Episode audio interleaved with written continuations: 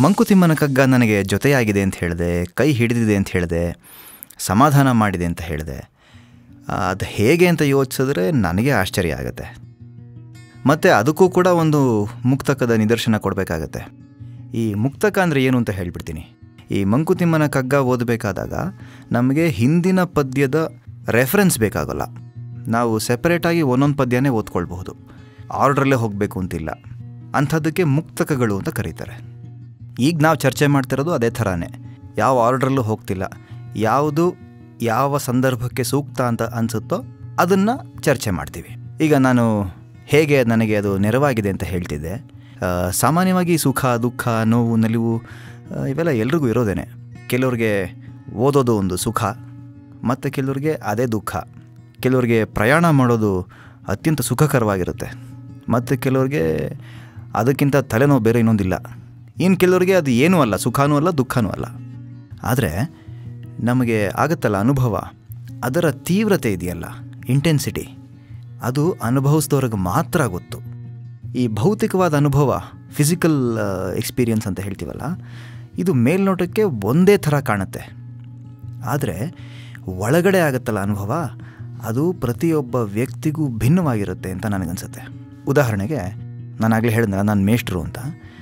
ನನ್ನ ಸ್ಟೂಡೆಂಟ್ಸು ಹಳೆ ಸ್ಟೂಡೆಂಟ್ಸು ಯಾರಾದರೂ ಬಂದು, ಸರ್, ನಿಮ್ಮನ್ನು ಮರೆಯೋಕ್ಕೆ ಸಾಧ್ಯನೇ ಇಲ್ಲ ಅಂತ ಏನಾದ್ರು ಹೇಳಿದ್ರೆ, ನನಗೆ ಎಷ್ಟು ಸಂತೋಷ ಆಗುತ್ತೆ ಅಂತಂದರೆ, ಆ ಅನುಭವ ನನಗೆ ಮಾತ್ರ ಗೊತ್ತು.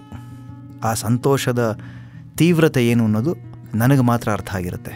ಬೇರೆಯವರು ಅದನ್ನು ಅರ್ಥ ಮಾಡ್ಕೊಂಡಿದ್ದೀನಿ ಅಂತ ಹೇಳಬಹುದು, ಆದರೆ ಅದನ್ನು ಅನುಭವಿಸೋಕ್ಕೆ ಸಾಧ್ಯ ಇಲ್ಲ. ಹಾಗಂತ ನಾನೊಬ್ಬನೇ ಅಲ್ಲ, ಟೀಚರ್ ಆಗಿರೋದು. ಬೇಕಾದಷ್ಟು ಜನ ಇದ್ದಾರೆ ಎಲ್ರಿಗೂ ಈ ರೀತಿ ಅನುಭವ ಆಗಿರುತ್ತೆ. ಈ ರೀತಿ ಅನುಭವ ಆಗಿರುತ್ತೆ ಹೊರತು ಇದೇ ಅನುಭವ ಆಗಿರಲ್ಲ. ನನ್ನ ಮನಸ್ಸಲ್ಲಿ ಯಾವ ಭಾವನೆ ಮೂಡುತ್ತೋ ಅದೇ ಅವರ ಮನಸ್ಸಲ್ಲೂ ಮೂಡೋದಕ್ಕೆ ಸಾಧ್ಯ ಇಲ್ಲ. ಯಾರಾದರೂ ಹೇಳ್ಬೋದು, ನಂಗೆ ತುಂಬ ಸಂತೋಷ ಆಯಿತು ಅಂತ. ತುಂಬ ಅಂತ ಹೇಳ್ಬೋದೇ ಹೊರತು ಎಷ್ಟು ಅಂತ ಕರೆಕ್ಟಾಗಿ ಮೆಷರ್ ಮಾಡಿ ಹೇಳೋಕ್ಕಾಗಲ್ಲ. ತುಂಬ ಸಂತೋಷ ಆಯಿತು, ತುಂಬ ತುಂಬ ಸಂತೋಷ ಆಯಿತು. ಅದು ಹೇಗೆ ಸಂತೋಷ ಆಯಿತು, ಯಾವ ರೀತಿ ಸಂತೋಷ ಆಯಿತು ಅದನ್ನು ಹೇಳೋಕ್ಕೆ ಸಾಧ್ಯ ಇಲ್ಲ. ಅದು ಹೇಗಾಯಿತು, ಎಷ್ಟಾಯಿತು ಅಂತ ಅರ್ಥ ಮಾಡ್ಕೊಳ್ಳೋಕೆ ಸಾಧ್ಯ ಇರೋದು ಅನುಭವಿಸಿದವ್ರಿಗೆ ಮಾತ್ರ. ಅದೇ ರೀತಿ ದುಃಖ ಕೂಡ. ಕೆಲವು ಸಲ ಸಂದರ್ಭಗಳು ಒಂದೇ ಥರ ಇರುತ್ತೆ. ಒಂದೇ ಸಂದರ್ಭಕ್ಕೆ ಬೇರೆ ಬೇರೆ ವ್ಯಕ್ತಿಗಳಿಗೆ ಬೇರೆ ಬೇರೆ ರೀತಿ ಅನುಭವ ಆಗ್ತಿರುತ್ತೆ. ಸುಖ ಆಗಲಿ ದುಃಖ ಆಗಲಿ. ನಾವು ತುಂಬ ಸಲ ಹೇಳ್ತಿರ್ತೀವಿ, ಯೋ, ನಿನಗೆ ಅರ್ಥ ಆಗಲ್ಲ ಬಿಡು. ಅಥವಾ ನನ್ನ ಅರ್ಥ ಮಾಡ್ಕೊಳ್ಳೋರು ಯಾರೂ ಇಲ್ಲ ಅಂತ ಕೊರಗ್ತೀವಿ. ಅರ್ಥ ಮಾಡ್ಕೊಂಡಿದ್ದಾರೆ ಅಂತಲೇ ಇಟ್ಕೊಳ್ಳೋಣ. ಆದರೆ ಅವರು ನಾವಾಗಿ ಜೀವಿಸಿರ್ತಾರ? ಇಲ್ಲ ಅಲ್ವಾ? ಅವರ ದೃಷ್ಟಿಕೋನದಿಂದ ಮಾತ್ರ ನೋಡಿರ್ತಾರೆ. ಅವರ ಪಾಯಿಂಟ್ ಆಫ್ ವ್ಯೂ ಅವರ ಪರ್ಸ್ಪೆಕ್ಟಿವ್ ನಮ್ಮನ್ನು ಸಂಪೂರ್ಣವಾಗಿ ಅರ್ಥ ಮಾಡ್ಕೊಳ್ಳೋದಕ್ಕೆ ಸಾಧ್ಯ ಇರೋದು ಒಬ್ರಿಗೆ ಮಾತ್ರ. ಅದು ನಮಗೆ. ಅನ್ಫಾರ್ಚುನೇಟ್ಲಿ ಅದು ಕೂಡ ತುಂಬ ಜನಕ್ಕೆ ಆಗಿರಲ್ಲ. ನಾವು ಯಾವುದೇ ನಿರ್ಧಾರ ತಗೊಳ್ಳುವಾಗ ಸಲಹೆ, ಬುದ್ಧಿವಾದಗಳನ್ನು ಕೇಳ್ತೀವಿ. ಆದರೆ ಕೊನೆ ನಿರ್ಧಾರ ನಮ್ಮದೇ ತಾನೇ. ಆಗ ಆ ನಿರ್ಧಾರ ಮಾಡ್ತೀವಲ್ಲ, ಆ ಟೈಮಲ್ಲಿ ನಾವು ಒಬ್ಬರೇ ಆಗಿರ್ತೀವಿ. ಒಂದು ವೇಳೆ ಬೇರೆಯವ್ರು ಹೇಳಿದ ಹಾಗೇ ಕೇಳ್ತೀವಿ ಅಂತ ಇಟ್ಕೊಳ್ಳೋಣ.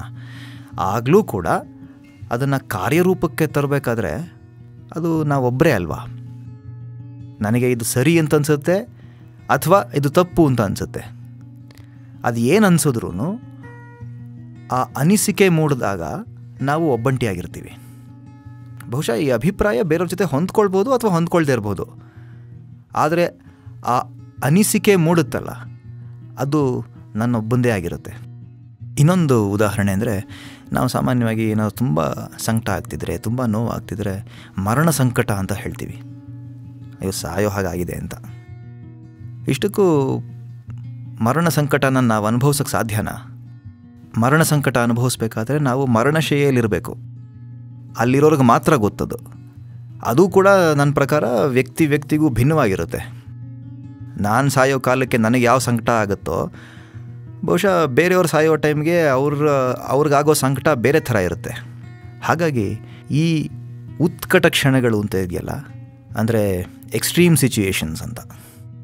ಇಂಥ ಸಂದರ್ಭಗಳಲ್ಲಿ ನಾವು ಒಬ್ಬರೇ ಅಂತ ಅನಿಸುತ್ತೆ. ಒರ್ವನೇ ನಿಲುವೆ ನೀನು ಉತ್ಕಟ ಕ್ಷಣಗಳಲ್ಲಿ, ಧರ್ಮ ಸಂಕಟಗಳಲ್ಲಿ, ಜೀವ ಸಮರದಲ್ಲಿ, ನಿರ್ವಾಣ ದೀಕ್ಷೆಯಲ್ಲಿ, ನಿರ್ಯಾಣ ಘಟ್ಟದಲ್ಲಿ, ನಿರ್ಮಿತ್ರ ನಿರಲುಕಲಿ ಮಂಕುತಿಮ್ಮ. ಪ್ರತಿದಿನ, ಪ್ರತಿ ಕ್ಷಣ ನಾವು ಜೀವ ಸಮರ ಮಾಡ್ತಾನೆ ಇರ್ತೀವಿ. ಪ್ರತಿಯೊಂದು ಕ್ರಿಯೆನೂ, ನಮ್ಮ ಪ್ರತಿಯೊಂದು ನಿರ್ಧಾರಗಳೂ ನಮ್ಮ ನಿರ್ಧಾರಗಳಿಗೆ ಸಿಗುವಂಥ ಫಲ, ಅಫಲಗಳು ರಿಸಲ್ಟ್ಸ್ ಅಥವಾ ಆಗು ಹೋಗುಗಳು ಅಂತೀವಲ್ಲ, ಇವೆಲ್ಲ ನಮ್ಮದೇ. ಅದಕ್ಕೋಸ್ಕರ ಕೊನೆಯಲ್ಲಿ ನಿರ್ಮಿತ್ರ, ನಿರಲು ಕಲಿ ಮಂಕುತಿಮ್ಮ ಅಂತ ಹೇಳ್ತಾರೆ. ಮಿತ್ರ. ನೇರವಾಗಿ ಅರ್ಥ ಮಾಡಿಕೊಂಡ್ರೆ ಮಿತ್ರ ಅಂದರೆ ಫ್ರೆಂಡ್ ಅಂದ್ಕೊಳ್ಳಿ ಅಥವಾ ಗೆಳೆಯ ಅನ್ಕೋಬೋದೇನೋ ನಿರ್ಮಿತ್ರ ಅಂತಂದರೆ ಗೆಳೆಯರನ್ನು ಹೊಂದಿರಬೇಡ ಅಂತ. ಈ ರೀತಿ ಅರ್ಥ ಕಲ್ಪಿಸ್ಕೊಂಡ್ರೆ ಮೇಲ್ನೋಟಕ್ಕೆ ಅದೇ ಅರ್ಥ ಬರುತ್ತೆ. ಮಿತ್ರರನ್ನು ಹೊಂದಿರಬೇಡ ಅಂತ ನಿರ್ಮಿತ್ರ ಅಂತಂದರೆ. ಅಥವಾ ಇನ್ನೆಲ್ಲ ಒಂದು ಕಡೆ ವಿವರಣೆ ಯಾವುದೋ ಓದ್ತಾ ಇದ್ದೆ ಆವಾಗ ಅಲ್ಲಿ ಮಿತ್ರನಾಗಿರಬೇಡ ಅಂತ ಬರೆದಿದ್ದಾರೆ ಅವರು. ನನಗೆ ಆ ರೀತಿ ಅರ್ಥ ಆಗಲಿಲ್ಲ ನನಗದು.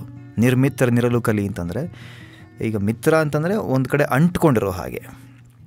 ಒಂದು ಮೋಹ ಬೆಳೆಸ್ಕೊಂಡಿರೋ ಹಾಗೆ. ಆ ರೀತಿ ಅಂಟ್ಕೋಬೇಡ ಯಾವುದಕ್ಕೂ ಅಂತ. ನಿರ್ಮಿತ್ರ ನಿರಲು ಕಲಿ ಮಂಕುತಿಮ್ಮ ಅಂತ. ಹೀಗೆ ಅಂಟ್ಕೊಳ್ದೇ ಇದ್ರೆ ಹೇಗೆ? ಈಗ ಬಾಂಧವ್ಯ ಅಂದರೆ ಅಲ್ಲೊಂದು ಅಂಟಿರುತ್ತಲ್ವ?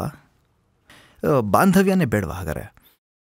ಇದಕ್ಕೆ ಮಂಕುತಿಮ್ಮನ ಕಗ್ಗ ಏನು ಹೇಳುತ್ತೆ? ಅಥವಾ ನನಗೆ ಏನು ಅರ್ಥ ಆಗಿದೆ ಮಂಕುತಿಮ್ಮನ ಕಗ್ಗದಿಂದ ಈ ವಿಷಯದ ಬಗ್ಗೆ?